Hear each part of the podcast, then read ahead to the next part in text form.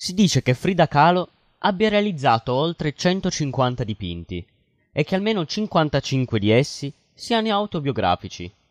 Tutta la sua vita è stata rappresentata in questi dipinti enigmatici che continuano ad affascinare ancora oggi ogni tipo di pubblico. La sua arte è onesta e profonda, come lo era lei d'altronde. Io sono Mirko Rovere e questo è Stupidamente Podcast.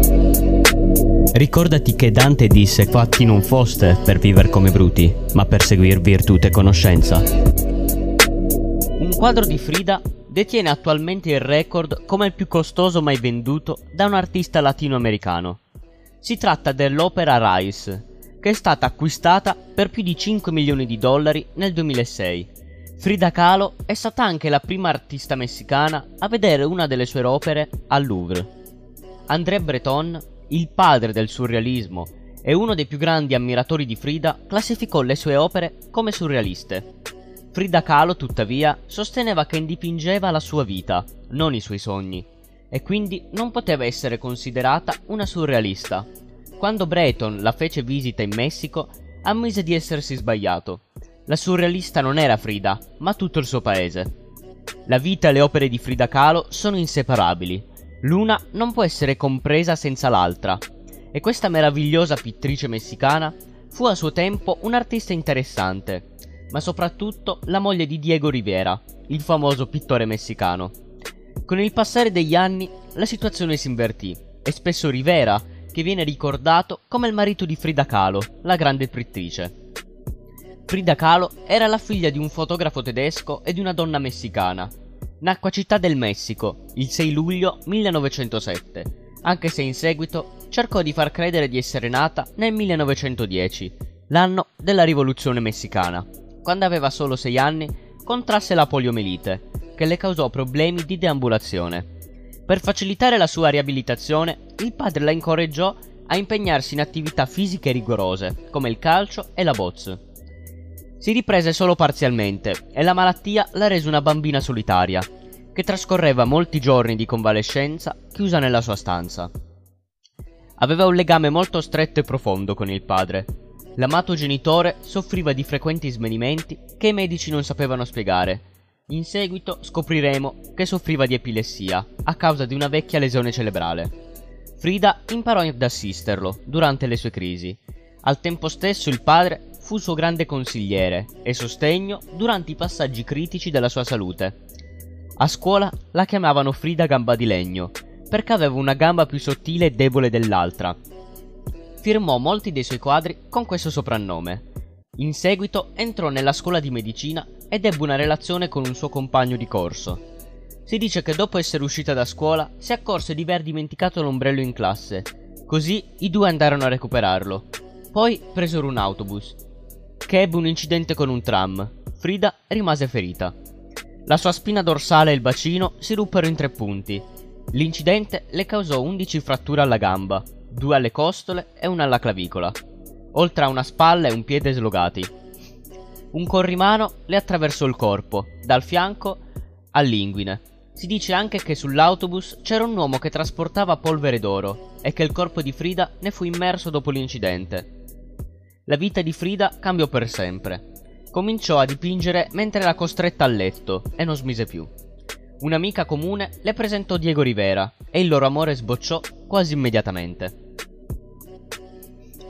Anche se ci sono state varie controversie riguardo alla vita di Frida Kahlo, non c'è dubbio che gran parte della sua essenza si è creata durante un'infanzia e una gioventù marcate di fatali disegni del destino che l'hanno sottomessa a uno stile di vita e una solitudine immeritati. I suoi insegnamenti si riflettono nella sofferenza che emerge dalla sua arte, soprattutto nei suoi autoritratti.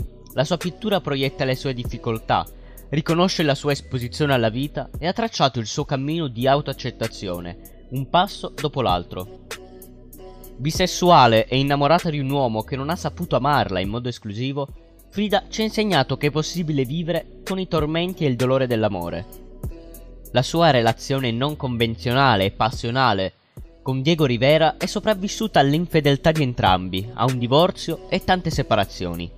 Riferendosi al suo divorzio nel 1939, e al suo successivo secondo matrimonio Frida ha scritto Le seconde nozze funzionano bene, meno litigi, una maggiore comprensione e meno tentativi di indagare sulle altre donne, che improvvisamente occupano un luogo preponderante nel suo cuore.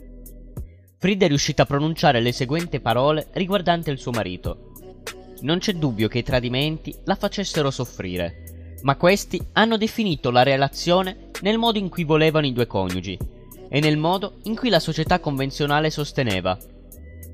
Non parlerò di Diego come del mio sposo, perché sarebbe ridicolo. Diego non è stato né sarà mai lo sposo di nessuno. Non è nemmeno un amante, perché lui va oltre i limiti sessuali. Da parte sua Diego ha detto che la sua immortale amata incarnava la poesia stessa. Queste dichiarazioni riflettono l'ammirazione reciproca che c'era tra i due. Ho avuto la fortuna di amare la donna più incredibile che ho conosciuto. Lei è stata vera poesia e vero genio. Sfortunatamente non ho saputo amare solo lei. Sono sempre stato incapace di amare una sola donna. Essermi innamorato di lei è la cosa migliore che mi sia mai successa. Insieme riassumevano la infinità illogica che costituisce l'amore un sentimento tanto universale quanto inspiegabile. Nessuno potrà mai spiegare la volontà di Frida di amare un uomo con una fama da donnaiolo, ma l'amore non sente ragione. I genitori li chiamavano l'elefante e la colomba. Lui 42 anni e 136 kg, lei 22 anni e 44 kg. Lui la tradiva, lei lo amava. Lui la adorava, ma era incapace di offrirle una vita insieme che fosse esclusiva. Si sono evoluti sia insieme sia da soli e si sono ritagliati uno spazio nella storia di un mondo immenso.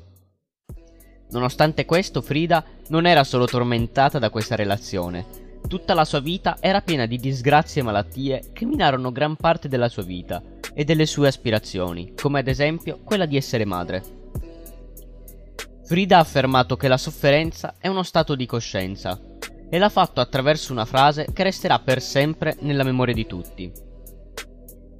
Bevo per affogare le mie pene, ma queste hanno già imparato a nuotare. Proprio come intende dire Diego Rivera con la seguente frase, ogni donna ha dentro di sé una forza infinita. Infine, la vita di Frida Kahlo ci dà una grande lezione. Abbiamo bisogno di amare noi stessi al di sopra di tutto. Dobbiamo dire basta alla nostra sofferenza. Solo così riusciremo a coltivare la nostra essenza e a mostrare con orgoglio il nostro stile personale. Se proverete a murare la vostra sofferenza, rischierete che essa vi divori dall'interno. Frida Kahlo